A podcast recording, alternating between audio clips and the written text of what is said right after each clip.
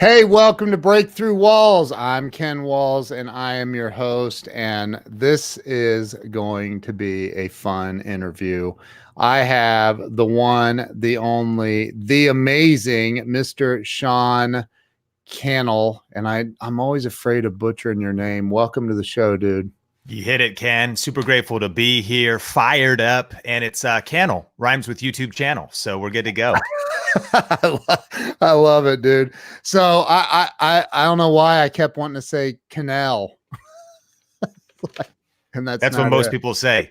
In Is fact, it really? Yeah, yeah, yeah. Growing up, I, I was I played football not well, but I played football in junior year in high school, and uh, like for two seasons, and the coach was like, "Canal, get on the field, Canal." And then I remember eventually I corrected him, like we never talked, and uh, he was like, Cannell, I've been saying it wrong for two years. And I was like, yeah, I didn't have the courage to to say it. In fact, my friend Chalene Johnson, people butcher her name all the time. They call her Charlene, oh. Shailene, Charlaling, uh, or whatever. And her name's, you know, Chalene Johnson. And she said, you got to actually start, you know, saying what your name really is so people don't make that mistake. So I'm trying to, you know, I don't even bother me too much, but I'm, you know, branding, I suppose.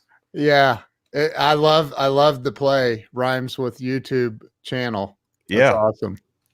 So look, we uh, you and I met at uh, Tamara Thompson's event, the Broadcast Your Authority event. I had the honor and the privilege of hearing you speak, and I was like, "Oh my gosh, I got to get this dude on my show." And we chatted about it, and you were you were kind enough to say, "Let's roll." So thank you. I'm I'm blown away. Yeah, no, the pressure's all mine and uh, love helping people and entrepreneurs go further faster in life and business. And so let's dive into it. You do, man.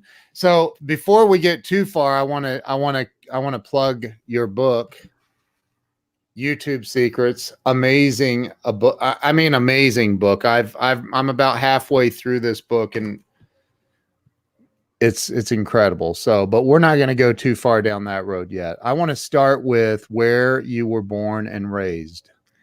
Yeah, so I was born in a hospital in Seattle, Washington, and I was raised in mainly Arlington, Washington. We lived in Seattle and Snohomish and Edmonds area for anybody that's from the Pacific Northwest, but eventually made our way up by first grade, second grade. We were living in Arlington, Washington. That's a rural community um, you know, uh, Future Farmers of America was like a big part of the high school football, country music, Carhartts, uh, you know, and we lived on six acres. And so grew up kind of with a lot of animals, um, grew up with, you know, quads. My dad's in telecommunications. And so we had a big shop and a big garage. So definitely worked with him on, on Jeeps and, um, you know, all terrain vehicle type thing. And, and was, that was where the majority of my childhood was spent was Arlington, Washington, and then Marysville all the way up until we moved to Las Vegas just over really the last 10 years. So, um, wow. yeah, yep. So you're a farm boy. That's right. Dude, I have said like I grew up in farm country too in in Ohio. And and I've always said like I, I think that kids before they go to college, they should go spend two years baling hay yeah, so they learn how to work. I mean, that's yeah. You know what's funny is we're living through an era of so much opportunity right now with social media and and the ability to, to use live, Facebook Live and and StreamYard and YouTube and all this kind of stuff. But people also just want everything to come so easy right now. And so there is no question when I think about even the success I've had in business, but even just life, marriage, it's been the grit that my parents taught me. My, my mom, Susan, She's remarried to my stepdad, Phil Eskelin. She would always teach me do the hard thing first. And yeah. uh, I remember I said going when I was going to turn 16, I what I did have the blessing of of getting an older Mazda MX-6 as my first car, but I wanted to put a system in it. I wanted to have the subwoofers and the sound system. And they're like, "How about you work and then buy one. So I, you know, I cut grass, cut grass for the neighbors. And I'm talking when I say cut grass, this is not some like just push lawnmower. I'm talking tractor mower deck, Yeah. like raise, you know, and as well as like riding lawnmowers and and just doing like real work. And I when I think about what that taught me and the work ethic that that developed in me, now when I think about, I'm like in our company, people are like you work so hard. I'm like I sit at my computer and push social media, and I'm not to minimize that like marketing and email, but I'm like, dude, you don't even.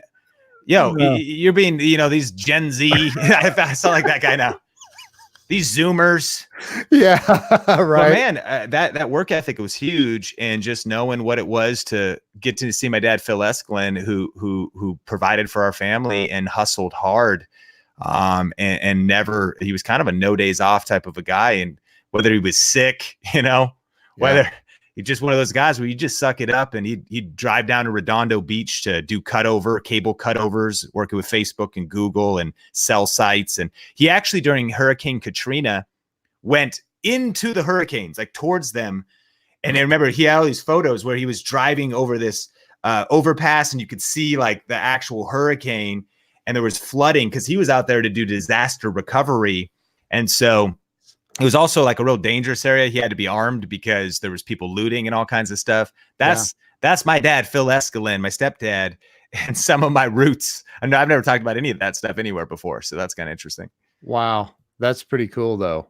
I mean that and that's so that's what I I don't I'm not cutting on the current generation. So please don't send me hate mail and don't don't send Sean hate mail, but but like like it's it's it's different. Like if you go work on a farm and and you like I'll quick I had a, a I worked for this farmer once and he's like he comes storming in the office. I was a sales manager and I'm like for this other business he had and, and he's like it's getting ready to rain. I need you to come with us out to the field. And I'm like, for what? Like, I'm like, well, uh, I'm wearing shorts, getting ready to go swimming in a t-shirt.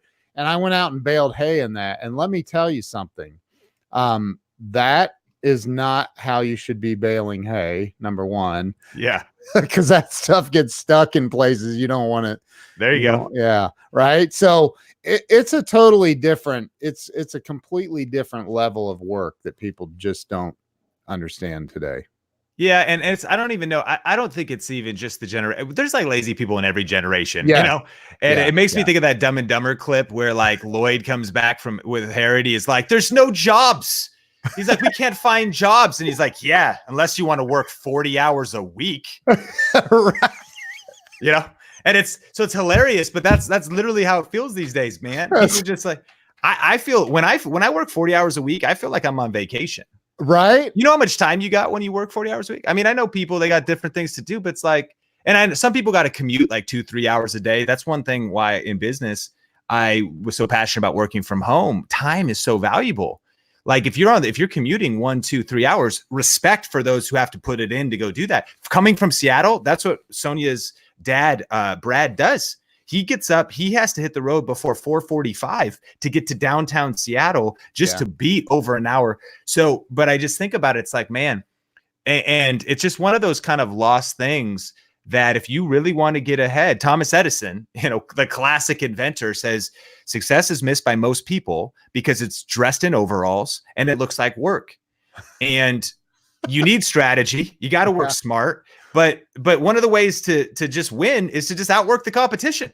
That's just it. be willing to work harder go longer stay in it stay grinding and Yeah. stay focused. And you need balance you need rest but i mean i'm in the i'm the ultimate sleep and i don't i'm not talking about burn the candle both hours i'm obsessed with eight hours of sleep that's just Yeah. health mental clarity but you can put a lot of a lot of work out and i know this isn't even the main topic but it's also not even the, the amount of hours you work it's the amount of work you put in the hours Amen. and my that's what my mom used to I'd go, I remember when I'd be sweeping.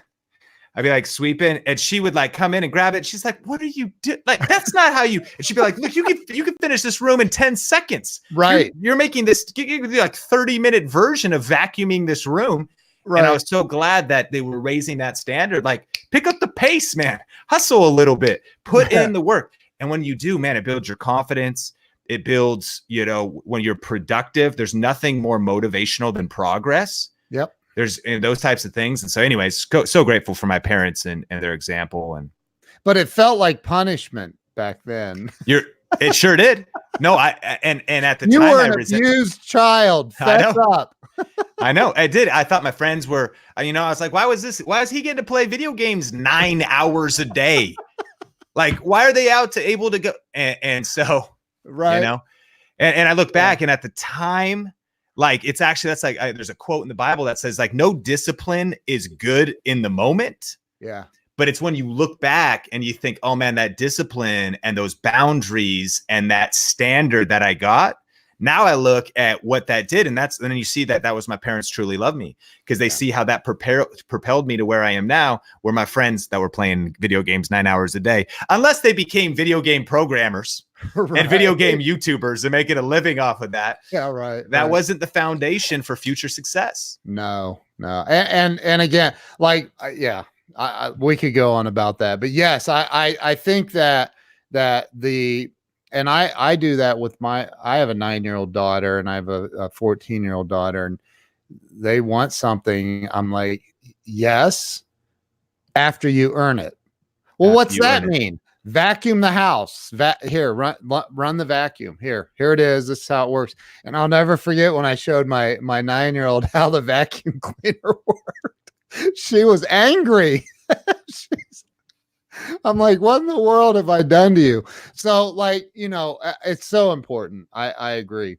So you grew up in in and by the way, the Pacific. I lived in Seattle for a year. It's it's uh, honestly, uh, it's the most beautiful area in the U.S. I think it's incredible. It's it's beautiful. But so you grew up there, and then you ended up. That's where you went to high school. Did you go to college? Yeah. So I going into I went to Arlington High School my freshman year, and then when I turned 16, my parents uh, had built their business to a place of uh, some financial stability. Um, and they also wanted me to be around some better friends and influences. So, and and there was, and I was able to, I got my license right when I turned 16. So then they sent me to a private school called King's in Shoreline, Washington. And I would, I actually commuted for about an hour every day to school as a 16 year old sophomore. And sometimes I would drive with Lisa Polson so we could take the carpool lane. But if that didn't work out, then I would drive the one way down to Shoreline, go to the school. Now, of course, you would think like, oh, we're going to send, you know, him to a private Christian school. Amazing school, by the way. But that doesn't necessarily mean that you're not going to get into trouble. So much so that I actually got expelled right before my senior year from King's Wow. um for just wild living man just partying and i was a terrible person i mean i really i was i i just had a, a horrible disrespect for women um and i was just really living for myself and living for pleasure and um so I- got expelled and so what i did was then i went to everett community college to finish high school credits my senior year and at that time you know i i was just kind of barely going to school, but I'm, you know, just like smoking pot every day and uh, just partying and and and not putting any effort into school at all. And then I started to get into some harder stuff, like started to rave in Seattle a little bit and whatnot. So what ended up happening was I eventually, towards the end of that year, I still was. I started to work at Red Robin right as I turned 17, bussing tables,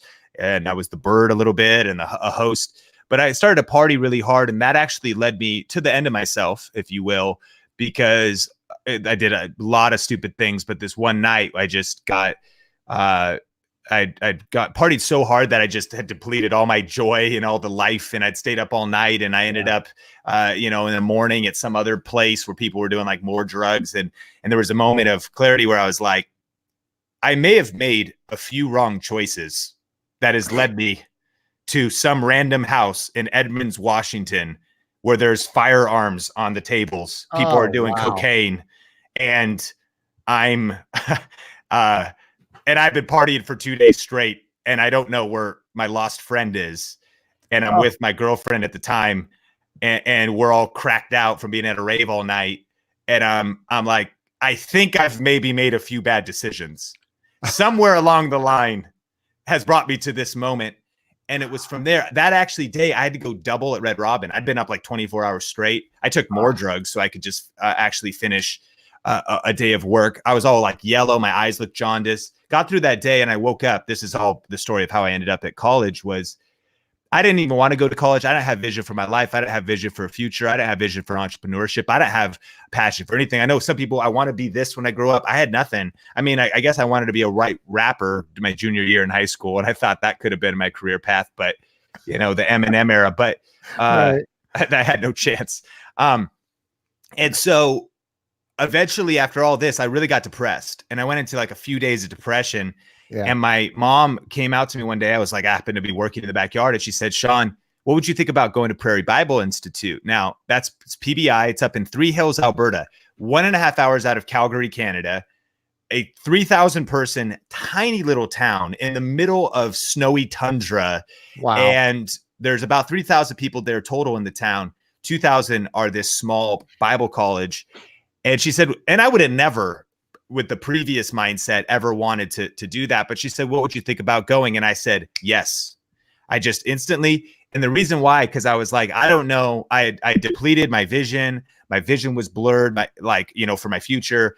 I, I was like, I knew I was hanging out with just bad influence as far as my friends. I, I didn't have any self worth or confidence, and I and I was like, I got to get out of here and just do something different. And I viewed it as almost like going to be a monk. I was like, this you want to talk about disconnecting from just you know the influences of the world. I bet this tiny little town. And the reason she knew about this school was she went there and then a couple of my other parents or, or uncles are missionaries. They went there. So it's like how'd you pick prairie? Well because it was kind of in our line.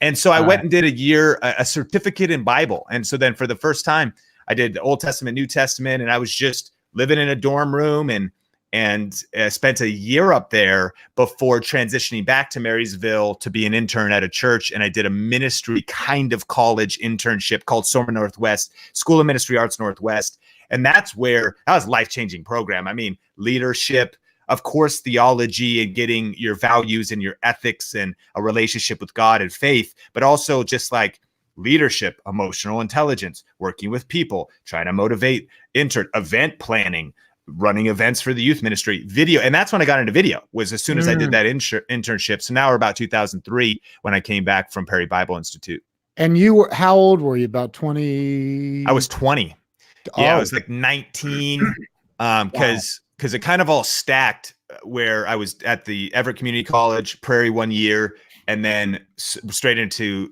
soma northwest and i met sonia my wife at Starbucks in our small town. She was going to the UW in Seattle studying law, and um, she met her and she started to commute. She was in a sorority for a while, but then she started to commute.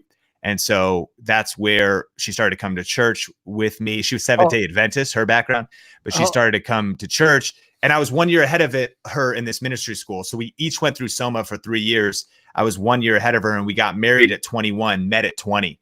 So, uh, you, but you told you told I heard you tell the story about about when you met her and yeah. how, tell that story because that that's funny. Yeah so i'm so i would be going in now this school too this was you want to talk about i have all these paths of hard work hustle and high standards. So not only did i learn hard work from my parents in Soma Northwest the first year school started at 6 oh what? Am and Jeff Barnes, the teacher of that class, would be there was a train. So on my commute, if a train passed, you know, it would block you and that could make or break. If you did not get there on time, he made you sit in the hall.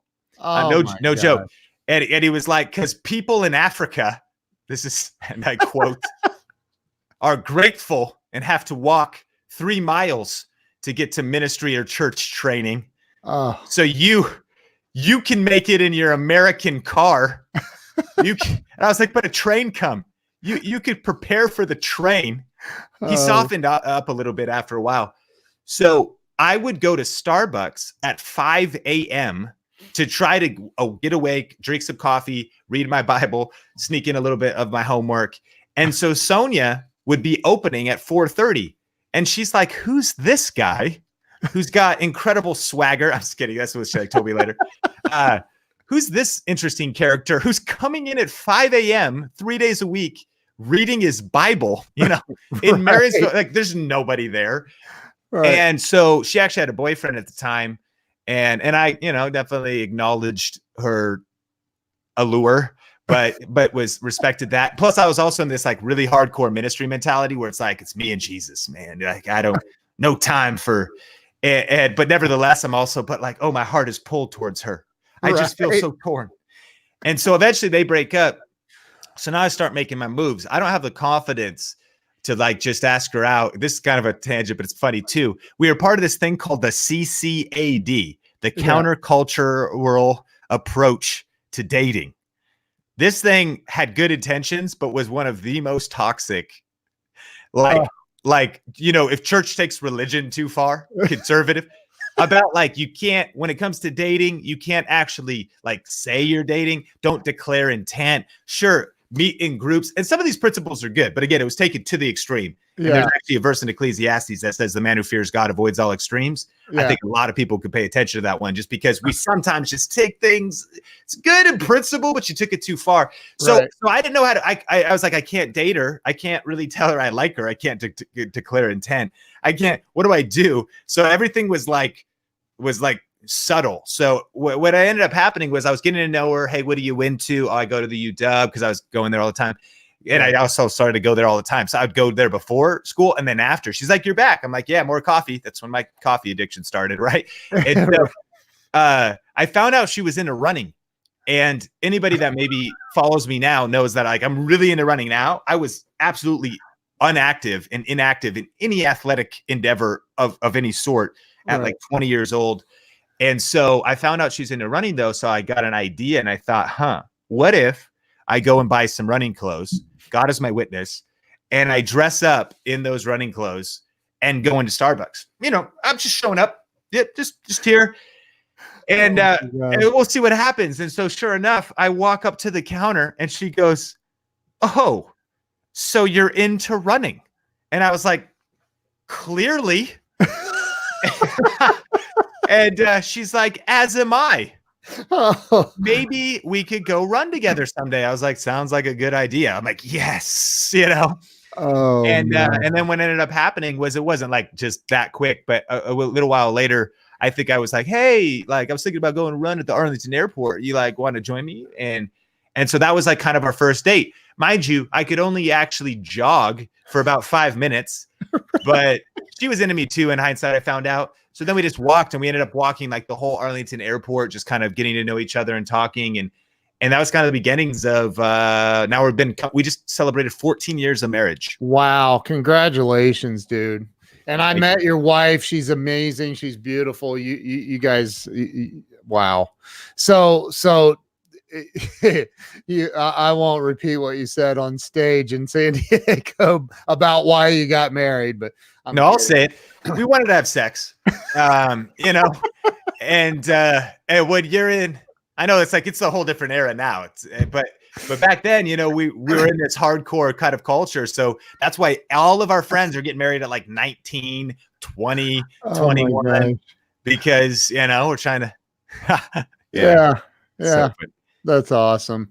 So um that I think that was the moment I'm like, this dude's got to be on my show. Wow. So so so here you are at 20 20 years old, 21, and you're married. yeah, married at 21. Uh, Wow. working a couple jobs, working at Red Robin, volunteering at the church as an intern, doing video. Um, and doing video. Explain that. When you say doing because I can grab my iPhone and do video. What what do you mean by that? So this was cool because you know today we mentioned YouTube Secrets, the book, and now Yeah. I've got 1.5 million subscribers on YouTube and over 100 million video views, and and it's been amazing the journey. But I didn't realize that it was a setup. You know, I think that sometimes we look back in hindsight and we just, I believe, you know, we make our plans, but God directs our steps. Yeah. And so I just showed up to intern in this youth ministry, and the youth pastor said, Hey, let's start making video announcements Wednesday nights. And just to do something cool and innovative. And this was pretty crazy at 2003, especially in a church. And so every week it was my responsibility to do video announcements. So I would just do, he would kind of like, we, we were influenced by skate videos and snowboard videos. And we looked at what maybe like almost like man on the street, evening magazine, whatever. And so I'd have like a little mic with a cord in it. and a Canon HV 30 camcorder, which had mini DV tapes. And every week I would just get these video announcements done. And man, I would shoot like an hour of footage and then you'd have to capture it with a Firewire co- Yeah. cable minute for minute, no SD card. So it'd take Yep. an hour to capture it. Then I would chop it all up and I would capture it back. So I'd send the video, final video back to the mini DV tape. Then we put it in a VHS converter and put it into a VCR in the back of the church, hit play, and it would play on then the projector screen. And we'd had weekly video announcements. And here's what was so powerful about this was again putting in the work and consistency. I did one of these every single once a week for the entire year. So that was 52 videos that I either shot, edited, was in, had somebody else in, tried to get a group of people to do, sang some Christmas stuff and like whatever, tried to be just creative in every single one.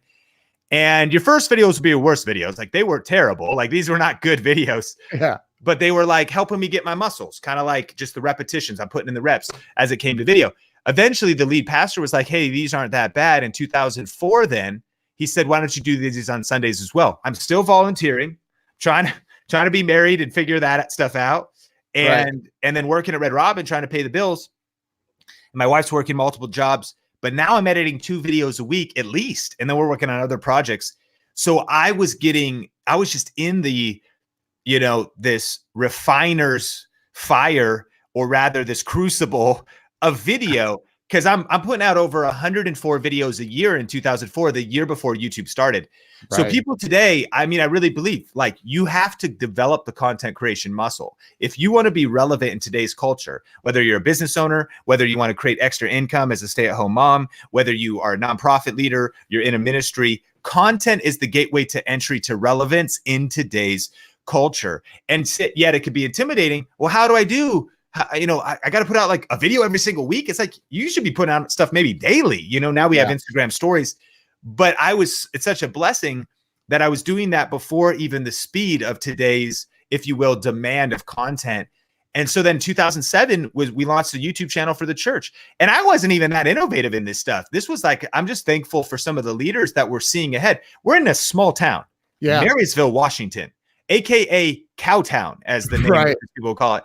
And and yet we had some leaders that were like, hey, there's this thing called Twitter. You think the young people be into it? I remember when Mike Villamore was literally like, there's this thing called Twitter. I just heard about it at a conference. And I was like, Twitter? Stupid. I'm the, I'm like the young, all of us, like all of we're like 22 or whatever. We're like Twitter. Who's gonna read a tweet? Right. Right. but but I started to get into that stuff, and so that gave me this head start. That by 2009, I started a company called Clear Vision Media, which was me creating websites, doing video production, optimizing people's YouTube channels. Yeah. And I learned everything I learned, I learned in the church, and I learned it in the church, self-taught, as well as catching a spirit of learning. Like lifelong leaders are lifelong learners. Yep. So I would pursue I would buy a DVD that taught me how to use the Canon 7D or 70D at the time. I would go to a little conference locally, constantly learning and leveling up my crafts. There wasn't a lot of online education yet, like being able to watch YouTube videos or Vimeo videos, yeah. but I would just whatever I could, always trying to get 1% better at my craft every single day, every single upload, every single video I did for my church, every single video I did for my clients. So fast forward today, I've put over 40,000 hours into video, video marketing, um, video production, shooting video, scripting video, just all the different things because I've been doing this literally since 2003. So eh, you know, and that's interesting because I, you know, I you you have a course, um, which we'll talk a little bit about, but like, and it's it's teaching people how to build their YouTube influence and with video and and like, which is amazing too. I've watched a little bit of it. I bought it. Um, and I, I, I, told you right, right up front, I need, I need to put some more time into that. Um, Grant Cardone says we create our own time, and I'm like, I, I need to figure out how to do that. So, um, but you know, like, I because I preach the same thing. Like, you've got to get on video. You have to get on video, and live streaming video today is like, I've I've used the analogy if ABC, NBC, CBS, and Fox called you up and said, "Hey, we want you to run ads for free on our network anytime you want. Don't even have a time limit. Just do it whenever you want." Would you say no to that?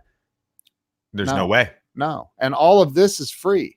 It's crazy. It's it's it's insane. So, you know, so with what you're you're teaching, what you're seeing, I mean, having over a hundred million views on YouTube is just dude, that's sick. That's insane. Appreciate that. That that's unbelievable.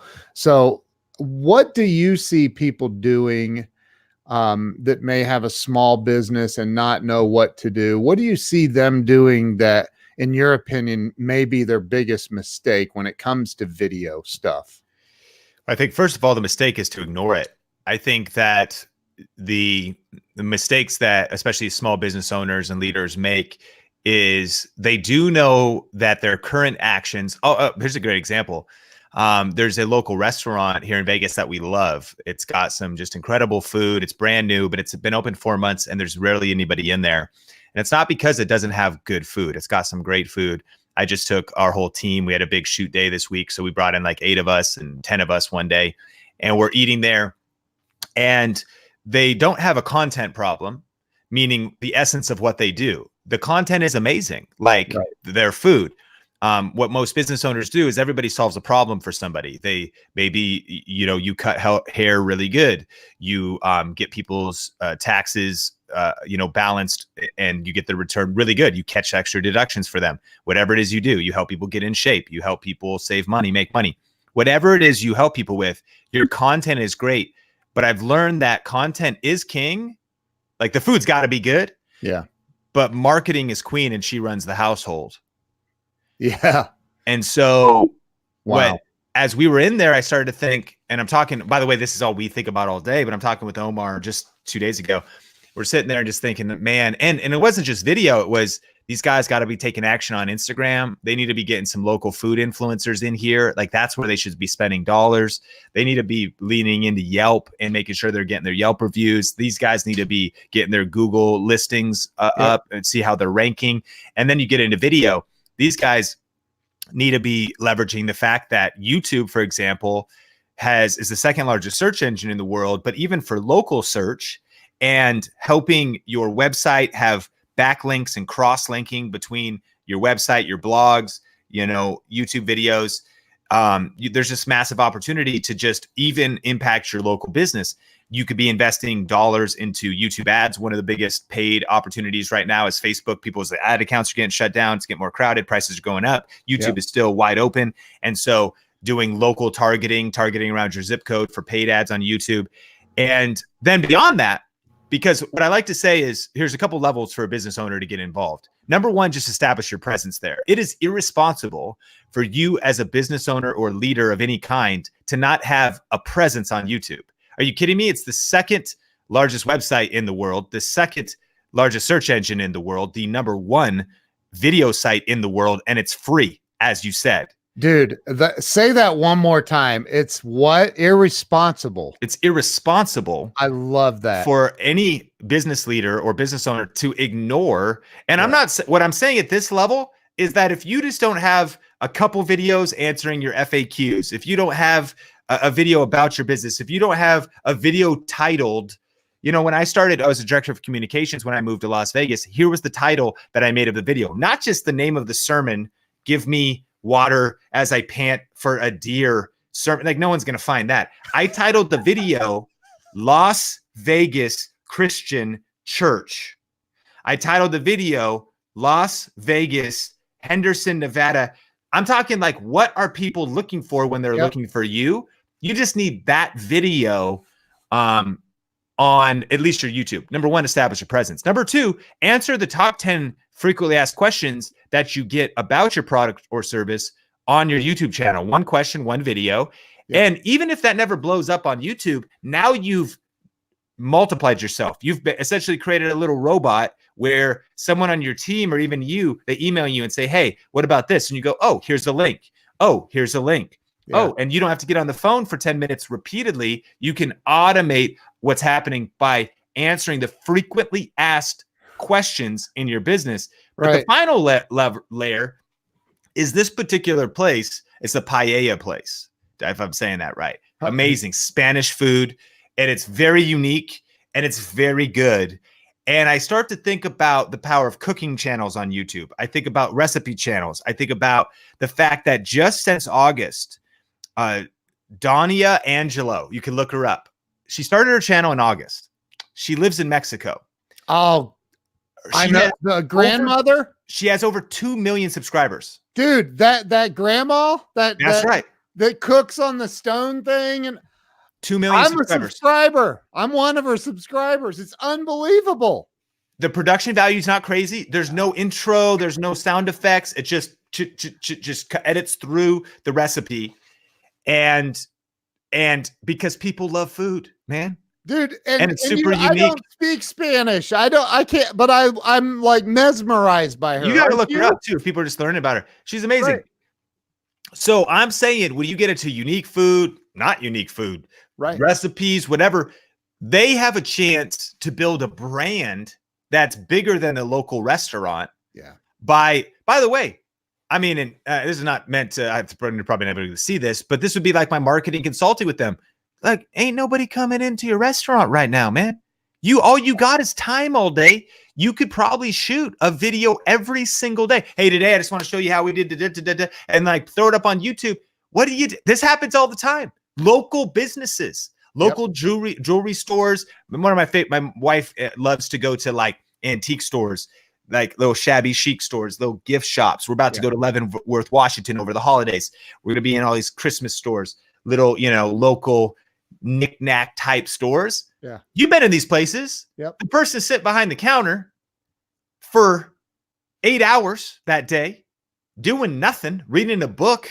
right They could be making a YouTube video about reviewing a product, unboxing a product.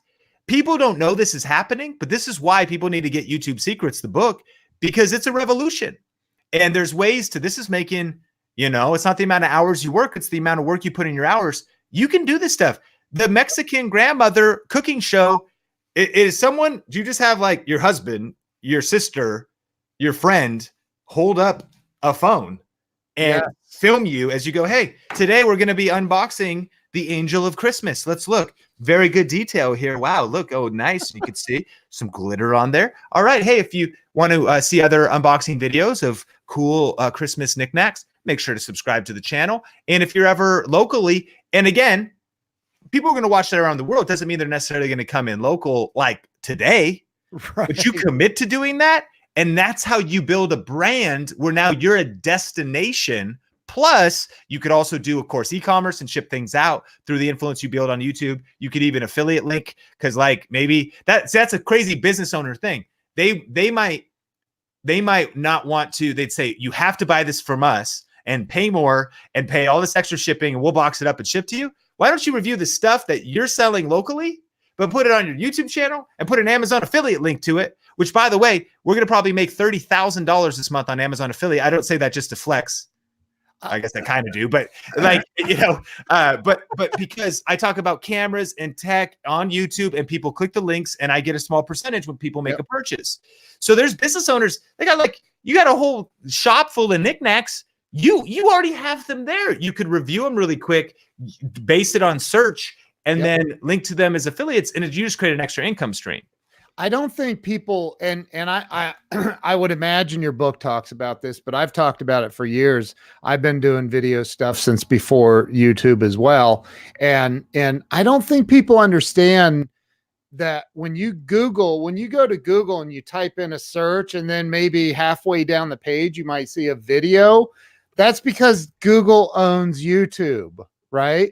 Right. And and so so people don't they don't connect the dots sometimes i think like oh if i type type in what'd you call it an angel, And the angel of Christmas. yeah the angel of christmas review and oh bam there's your video at the top well if i do the same thing in google probably halfway down the first page or maybe at the top of the second page i'm going to see your youtube video as well i don't think people realize that 100% videos are 53 times more likely to rank on the first page of Google than text posts. And Google owns YouTube. So Yeah.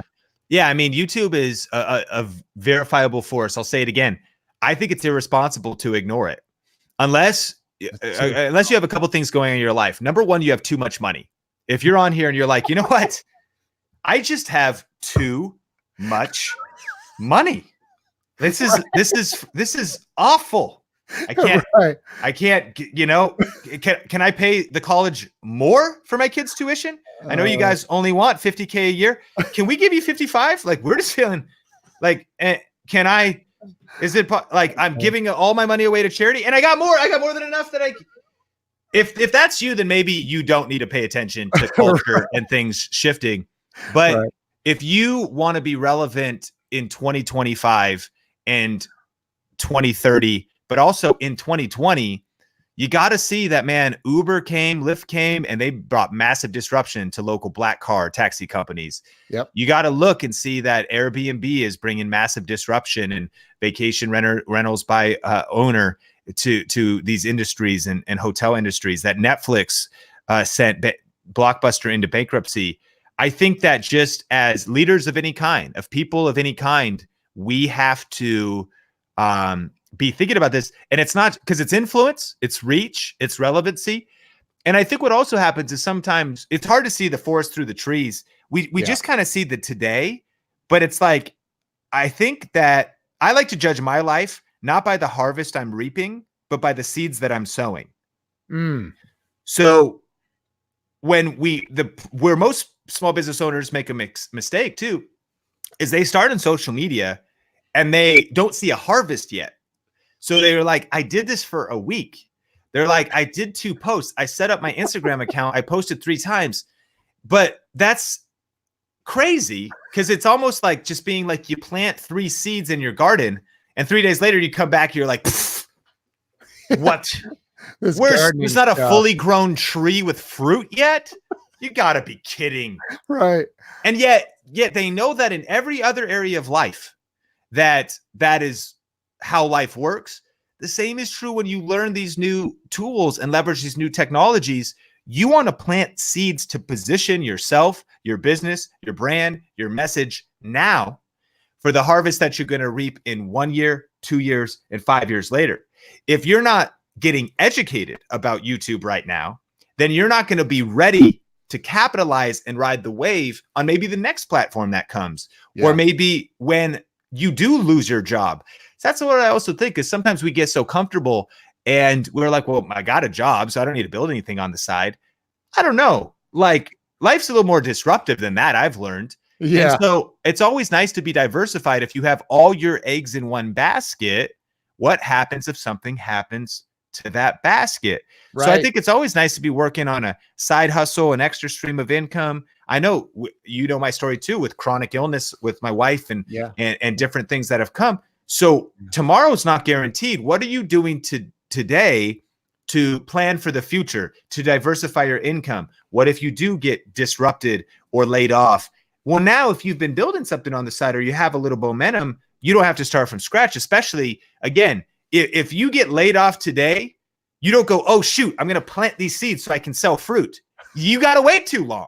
So Right. you want to be planting the seeds while things are good yes. to be positioning yourself for the good and the bad that is assuredly coming in all of our lives. Dude, that is so true.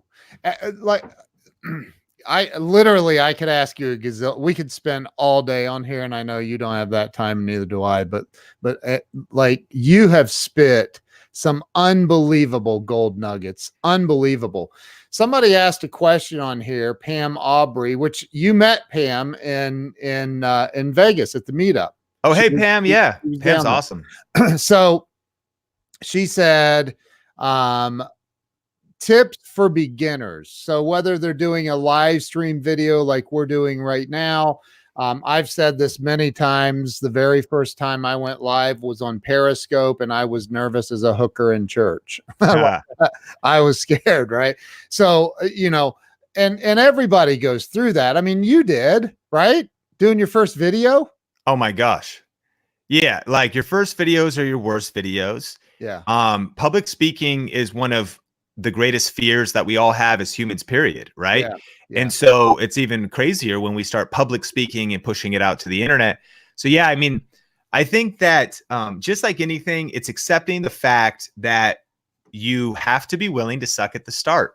Yeah. We, for some reason, compare our beginning to somebody else's middle and think that, wow, like, man, they're just so good, or they seem confident, or they seem so smooth. Yeah, it's because they've done it for 5,000, 10,000, 20,000 hours. They've put out 100 bad videos, 200 bad videos, and now you're seeing them hitting their stride and you haven't even taken the first step. Right. And so you have to just punch fear in the face, punch perfectionism in the face, and press record.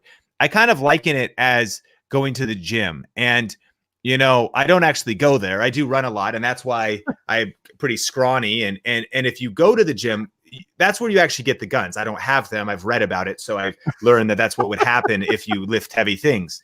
right. But when you buy a gym membership, as everyone will do right after holiday eating and all this stuff, and they're like, Right. you know, give me a couple of weeks to get crazy. And then January, I'm going to get that 24 hour fitness. When people start going back into the gym, it's the worst. You know, you walk in, if you haven't been there for a while, and you're like, okay, shoot, I don't know anybody. I feel awkward. Uh, am I wearing the right thing? This person's got this Gymshark. That girl's got some like yoga leggings.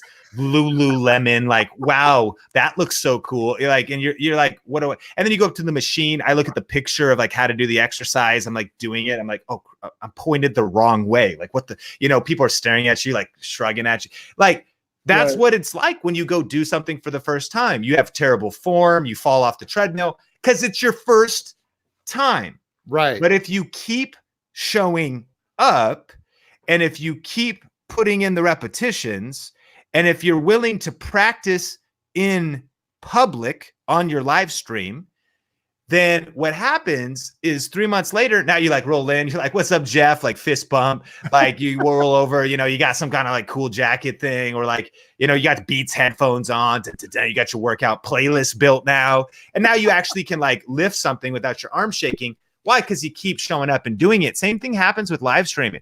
Yep. You just need to actually set a date and say every Tuesday morning, every Saturday night, whenever you're going to do it, I'm going to show up and go live. I'm going to go live for five minutes or 15. I'm going to show up. I'm going to be brief, be bright, be fun, be done.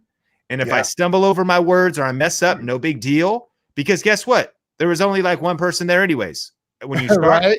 there's only a couple people there and and and guess what you can still impact and change their lives because when you're messing up you're also just being human hello you're empowering other people to just step out there but then what happens is you put in the reps and so there's two tips really one Yeah. is to just punch fear in the face and start Yeah. but then keep going because you have to put in the repetitions it's like practicing free throws just showing up you just keep shooting you just keep Yep. shooting to develop the form and just Yep. keep shooting and then eventually you're making more shots and then the second thing would be to keep learning and obviously listening even to something like this but listening to best practices maybe eventually start reading a book on communication talk like ted. Now you're structuring your communication a little bit better. Maybe Yeah. you go to something like broadcast your authority uh, which was the event where we met and Yeah. Yeah. and they were helping people interview people and giving they were. feedback. So go to a conference that can help you become a better speaker a better communicator. Study Read actual topics. Get the book youtube secrets. Study topics like you know what we invest in is what we get a return from. And so maybe you know go to a conference listen to uh search on youtube how to be a better communicator how to be a better speaker and, and consistently learn. But where i see people get stuck is they actually get stuck in one of those two ruts. They either one take massive action but so much so that their videos are the exact same a year later because they didn't tweak them they didn't get feedback they didn't they didn't keep learning. They just keep doing the same thing over and over. Definition of insanity doing Yeah. the same thing over and over and expecting different results. On the flip side and a lot of people get stuck here we get into where all we do is learn. We buy another course another book a hundred more youtube videos another conference. And it's not either or it's both and. Yeah. we want to be consistently learning and then putting it into play because we learn by doing, but we get sharpened through coaching and through mentorship. Not all amateurs have coaches in athletics. Um, not all do. And the fact though about professionals is all professionals have coaches and those in the top 1% have multiple coaches. Yep. So if you want to be world class at something, you got to get help.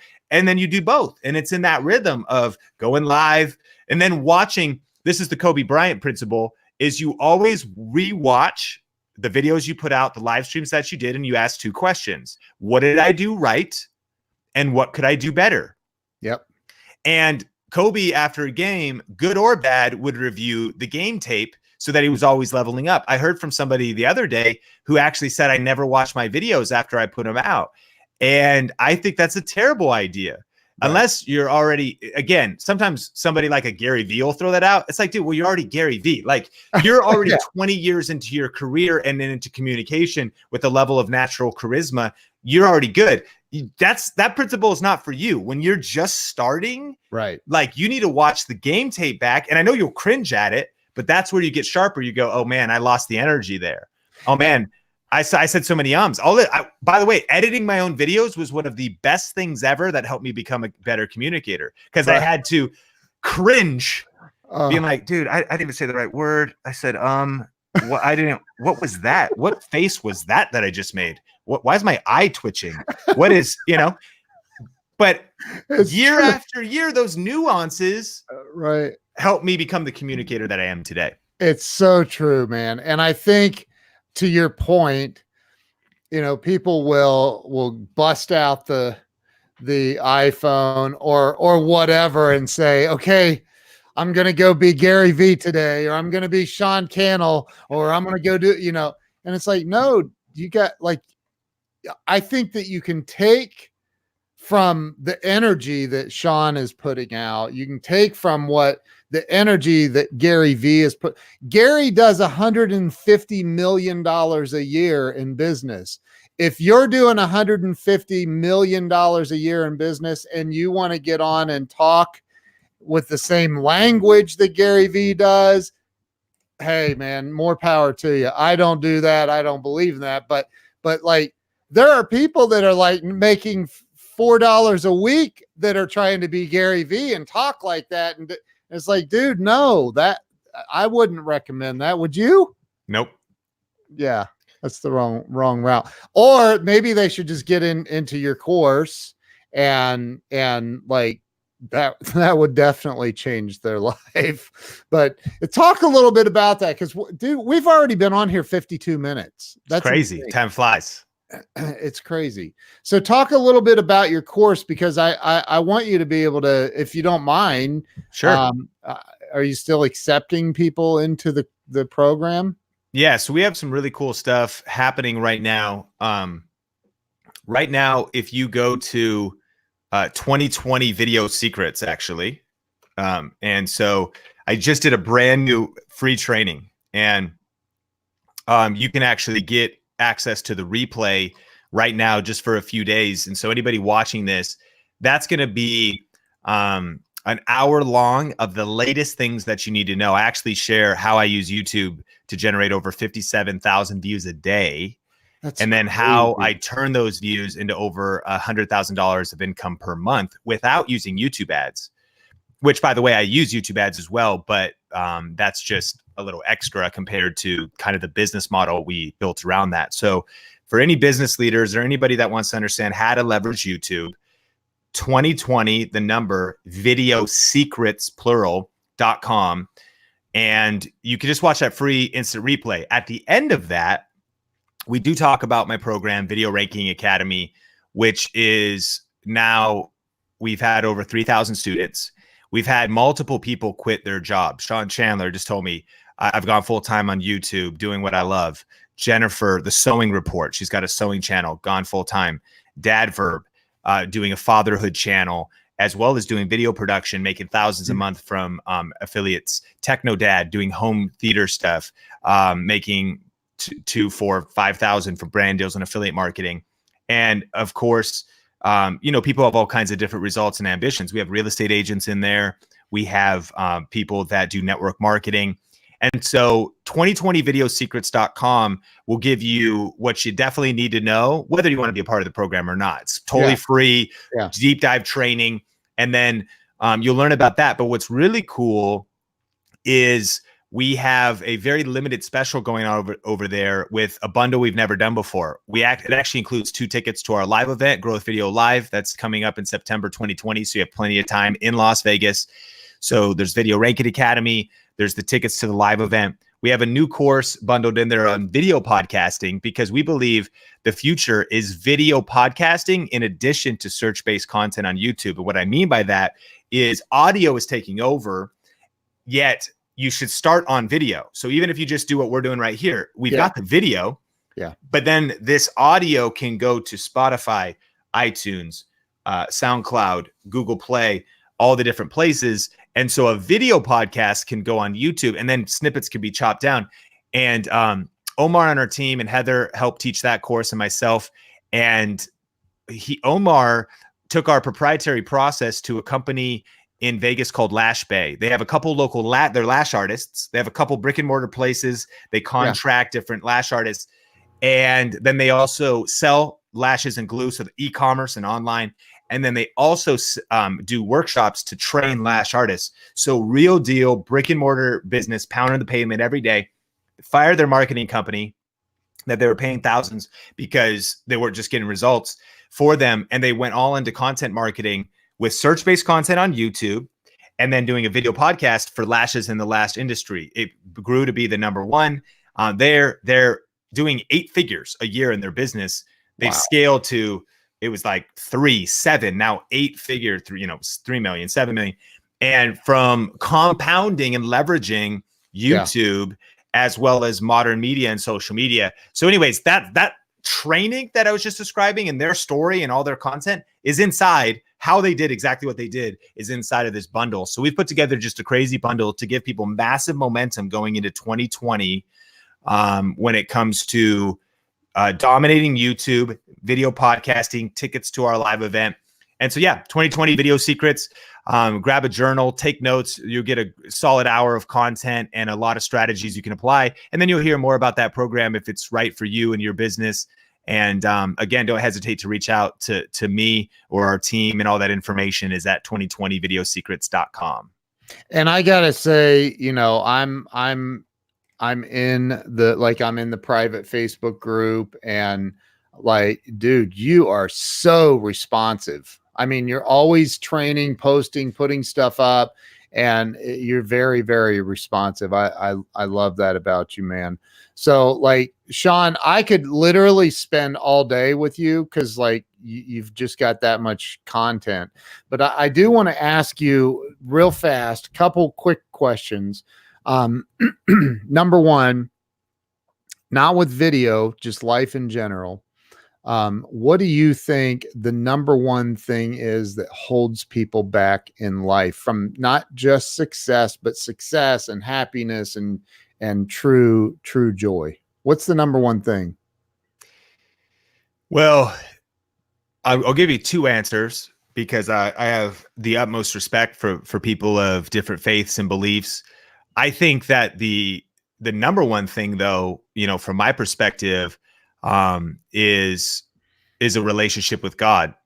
Uh, you know, it is my conviction that we were created by a creator, and so being in that relationship with the creator is the foundation. How could we? Um, and in my opinion, the Bible is the instructional manual for unlocking true joy, peace, fulfillment. And so, um, you know, uh, my background, I'm I'm a Jesus follower, but with respect to anybody, if you're not, if your spiritual life is not something that you are paying attention to, we are spirit. We're spirit beings, and there's going to be a huge. I just believe you you'll be either living at a lower level of life, Yeah. or not even fully being activated into what you were created to to be. So I find that I was just thinking about it. There's the Sermon on the Mount, and it's it's kind of the most famous sermon from Jesus, and it's like Matthew five, six, seven, and eight, I think, right? And then at the Yeah. end, he says, "He who builds his life on these words will be like a house that's built on the rock." And then it says this: that when the storms come and the rains pour, he will they it won't knock you down. Right. But it says that if you don't build your life on these words, that it's like building your house on sand. and when the storms come. And I think that's kind of the true test of life. It's not that we have, if you will, happiness or momentum or joy when everything's going right. Because Correct. when we're in those seasons, we're coasting off the current of the momentum of, a, of just maybe blessings around us. It happens to be a good time. The real test for any of us is when things are all going wrong. Mhm. What happens when the storm comes, which it assuredly will, Right. when the rains fall, and what are you really built on? And so for me, my faith is the anchor of my soul. And that's my my relationship with God is my source of peace, joy. But I want to give one other answer. And I actually think it's just simply this it's vision. It's Mm. vision. And there's also a proverb, famous verse. It says, Where there is no no vision, the people perish. Yeah. And that verse goes on too in a different translation. It says, Where there is no vision, the people cast off restraint, they lose discipline. If we don't have a vision, one one author said it this way in the absence of a great vision, pettiness prevails. Mm. So if we're not living for something bigger than ourselves, if we're not living to to make to for something outside of ourselves, if we don't have a picture, vision is a picture of the preferred future. Vision is like a preview of coming attractions. We need Yeah. to capture a vision for our family, a vision for our business, a vision for our physical health, a vision for how we want to feel, a vision for what we want our calendar to be filled with, for who we want in our life, with what we want to be doing, how we want to be doing it. Vision is a source of energy, a source of momentum. And I think that where a lot of people, based on your question, get stuck or where they settle is they have they, they lose vision. Yeah. So that you cast off, it's like if what do you got to do tomorrow? Nothing. What do you want to do then? Eat Cheetos and and just sit around. right. But if if there's if I have a vision that there's a great need, one of the things that drives me is I believe we're living through a leadership crisis in America and around the world. Yeah. So I'm passionate about building leaders, leadership, believing that we need leaders in the home, we need fathers to be leaders, business leaders, employees to take leadership and ownership. So I, I wake up every day. I've I've got a lot deeper. I've got deeper vision than YouTube videos. Like I know that YouTube is a vehicle Right. so so that's what I would say. I would say capturing the power of your uh, your vision, capturing vision, and if your vl- vision is blurry, don't feel guilty. Like don't get it back. Take Right. some time to go get a vision, get a bigger vision, get re in touch with your vision. Maybe you completed your vision, and sometimes that's where we get through that transition into retirement. It's, it's been proven, right? If you when a lot of times when people retire, but they don't catch another vision, then oftentimes they pass away very quickly. Yeah. Whereas if they go on to that next challenge, that next fight, that next, and so what are you fighting for? Right. And if you don't wake up every single day uh, and your feet hit the floor and you just think, man, I'm ready to go fight another, fight the good fight again. Yeah. And it's not that you're not tired. It's not that you're not discouraged. And it's not that your back doesn't hurt because if you're fighting for something, chances are you're also getting punched in the face and you got cuts under your eyes. And- Right. and- but vision, I think, is something we all need to have as a source of fuel so we can keep going day after day. Love love that's the best answer ever ever on this show. So and we're over an hour. I don't like it's the internet man. It doesn't matter if it doesn't matter to you but but my my last question for you is this. If somebody called you and got a hold of you and they were talking to you and they said sean i'm at the lowest point i've ever been. I have this company but my car was repoed. My electric's getting shut off tomorrow. I'm it's falling apart. I don't know what to do. Everything i've been trying doesn't work. And don't know what the next step is. What do you say to that person in that moment? Because look we've all been there I mean, I've been there. I don't know if you have, but I've been there. And it's like I had a car repoed in front of all my employees one time. That was an awesome day. So, like, you know, what do you say to that person when they they don't know what to hang on to anymore? If you feel like you're at the end of your rope and and it feels like everything is falling apart around you, I think the first thing to remember is that life is seasonal. Is Mm. to take a perspective that we can all agree when we just look at the seasons around us. Now, some of us, depending on where you live, you actually go, No, I live in California, man. I don't even know the seasons. It's just like every single day. I'm in Yeah, Laguna Beach. I mean, it's kind of chilly today, but it's like still sunny. right. Um, but you know, I remember growing up in Seattle, Washington, distinctly summer there, unlike any other, sunny, beautiful, warm. And then fall hits, starts getting real cold, but the leaves turn and there's lots of trees. You know, some of it, I live Yeah. in the desert now, so it's also you see less distinction. Washington, you see it, colors Yeah, change. yeah. Then winter hits and and it's ice, it's freezing and it's cold.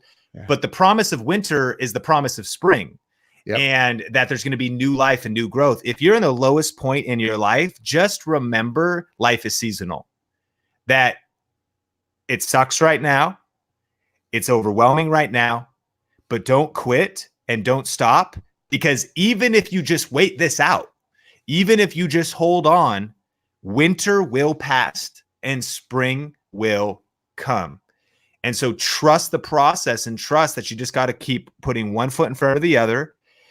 And then the second piece, and, and, you know, this comes out of, by the way, I didn't really tell the story, but just briefly, you know, the hardest season of my life was I got married at 21 at in 2005. Two years into being married, my wife went on a trip to the Philippines and got really sick. And She Mm, came home and started throwing up 10 to 15 times a day. We didn't know what was going on. And doctors were saying, stop being anorexic, stop being bulimic. And she's like, no, something is wrong. I want to eat. The food doesn't stay down. She dropped down to 82 pounds and needed to get a, fit, a feeding tube. They first put it in her nose and then they put it jejunum in through her side into her stomach. Well, they placed it wrong.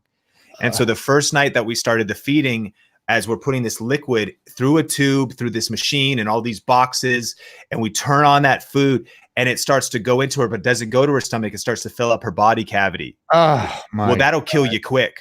yeah. That'll that'll that'll stuff that'll cause your heart to stop. If you feel it'll cause your lungs to. And Mm. so she doesn't know. She goes, I'm in all this pain. I don't know what's happening. And so uh, we turn it off and I, I throw it in our Honda Civic and I rush to uh, the nearest hospital and we rush into the ER and they rush her in to get her sta- uh, stable and they put her in an ambulance and I ride with her down to Seattle, Washington to Virginia Mason Hospital where I was by her side for six days in the hospital where they were cleaning her out and then stitching her back up and where she was recovering from all this and eventually we found out that she had gastroparesis. That's why she was throwing up so much.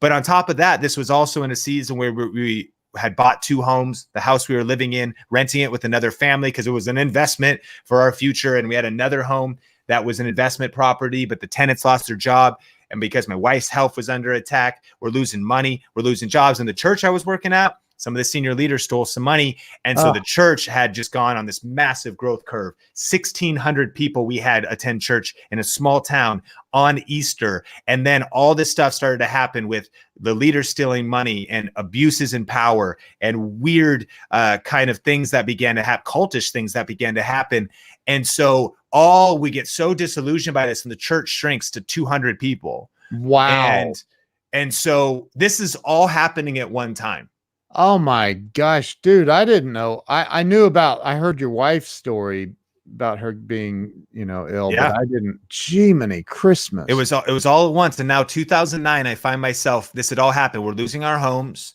our churches, you know, falling apart, mistrust, and who could we trust as far as leaders, and you know, trying to hang on to our faith. And then my wife's in the hospital, and it's this very question: like, what do you do? Thinking about the medical bills that are piling up, right. and and we think about what are you going to do? You got to just keep going. You have to remember that life is seasonal, and you say this season sucks. Like I don't know if this season could get worse, but I just we just got to hang on. We just got to hang on to each other and keep fighting for our marriage and keep fighting for our faith and keep fighting for our future and keep fighting for our family. And thank God we've got some friends around us. So we're going to keep learning. That was our number one commitment. But the second commitment was, or to keep going, the second commitment was to keep learning. And that Wow. was that, okay, we we're going to read books on on getting through this health challenge. This for me was keep learning. I got to find ways to make money. I, I was challenged in that hospital room when I was by my wife's side. Man, I got to level up as a leader, as a Yeah. provider, and I'm gonna. I need to figure out See, one time we could be under the weight of the bills, or we could rise up and realize that we have the power to go pay the bills. Yeah. All I need is an idea. All I Yep. need is a hustle. All I need is a hustle. All I need is maybe a promotion or a change. What's that thing? Like we could say, and I get it. I'm empathetic. Like, shoot, I got a, I got five thousand dollars medical bills or fifty thousand dollars. I got to do my car payment, and that's the current problem. Guess what? God has given you power to produce wealth. Go make fifty. Go make five hundred. Go make a million dollars. And it might sound easy to say, but I mean it. You know, and Yeah. harder to do. Like that that when happens when you're under the weight of all that is that we're not creative. We then start going into bad habits. We then start just sitting around and moping all day as opposed to getting up and continuing to fight. Yep. so keep learning keep going and then the final piece of advice would be get around the right people. Oh, I think that you know it's funny. You look at the Bible, the Book of Job, and and basically the whole Bible is Job being around his friends who just give him a whole bunch of bad bad of advice for like twenty chapters. And they're just like Job goes through all this hell in his Right. life, and his friends are like, "You probably deserved it." Like I don't know, like you, you know, God's probably mad at you for some reason, and Yeah, we eventually learn that none of that's true. So I'm saying that when you are going through hell, you need to audit your circle. And this is Yep. true at any point in your life, but you want to make sure that you've got people around you that are going to be encouraging you, lifting you up, come on, praying for you, standing with you, and actually encouraging you that, come on, no, you can fight another day. Come on. I know that the bills are heavy right now, but look, you could get that promotion. Keep showing up early. Keep doing your best work. Keep looking for work on that side hustle. Work on that uh, dream that you've got. Study that, you know, how to make some money online. Look at ways of producing extra forms of income. It's moving from offense or moving from defense to offense. And Yeah. the, the the disposition we could get in when we're in the lowest place, and we just start playing defense. We just start trying to like, shoot, I've almost lost everything. I'm going to try to protect what I have left. I'm going to try to just bar the windows, board the doors, and get into a defensive stance. Look, you're not going to get out of the lowest point in your life by playing defense. Yep. You're going to get out by going on the offense. That maybe your your spouse right now they're they're cold to you because of some stuff that's happened and you deserve it. Well, you're not going to just fix that by you have your defenses up and she has her defenses up or he has his defenses up. No, you're going to fix that by taking the first step and apologizing, by going the extra mile and encouraging, by choosing to say, no matter how long it takes, I'm going to keep speaking words of life and playing offense in business, in life, in your faith, in whatever area. That's how you press through. Keep going, keep learning, stay on the offense, get around the right people, and seasons change, and a better one is coming. wow. Like, dude, I have chills. like, I have chills. I don't even know. You got me going. These questions are deep, man. I mean, it's not the typical podcast I do or whatever, but I, I I know this, but this is great, man. I'm sorry if I if I've if I've gone too deep here, but I, I I love how deep of a person you are spiritually. And I, you know, I was telling my wife, I'm like, wait till you like this guy. He's on a different level, like you are. Like, and I'm not talking about just being able to get in, get on a video and talk and be funny. That you're you are good at that, but you're on a different level spiritually, man. And that's one of the things that I loved about you. So, wow. And you forgot to mention, grab your phone and do a review video or something. Like, Hey, no, I, I appreciate that, and you, you know, your words are are uh, super kind, and uh, just super grateful. You know that we met at Broadcaster Authority, and grateful for what you're doing, and um, you know your foundation and ethics and integrity and reputation in this industry. Uh, super grateful for you and Pump Work Connected, yeah. and uh, thankful for everybody that also uh, joined us. It's cool to see Pamela and Janine and Luke and Scott. Really appreciate all, all of you guys, and just humbled for the chance to get to hang out and uh, share some of my story. my my wife, my my wife. Look, look, she just said that. Can you say it? my- Jill, I need to meet. I hope I get to meet you someday. Yeah, you've got to meet my wife. She said, best interview ever. I have to agree. Everybody go over to um, my banner disappeared. The go over to 2020videosecrets.com.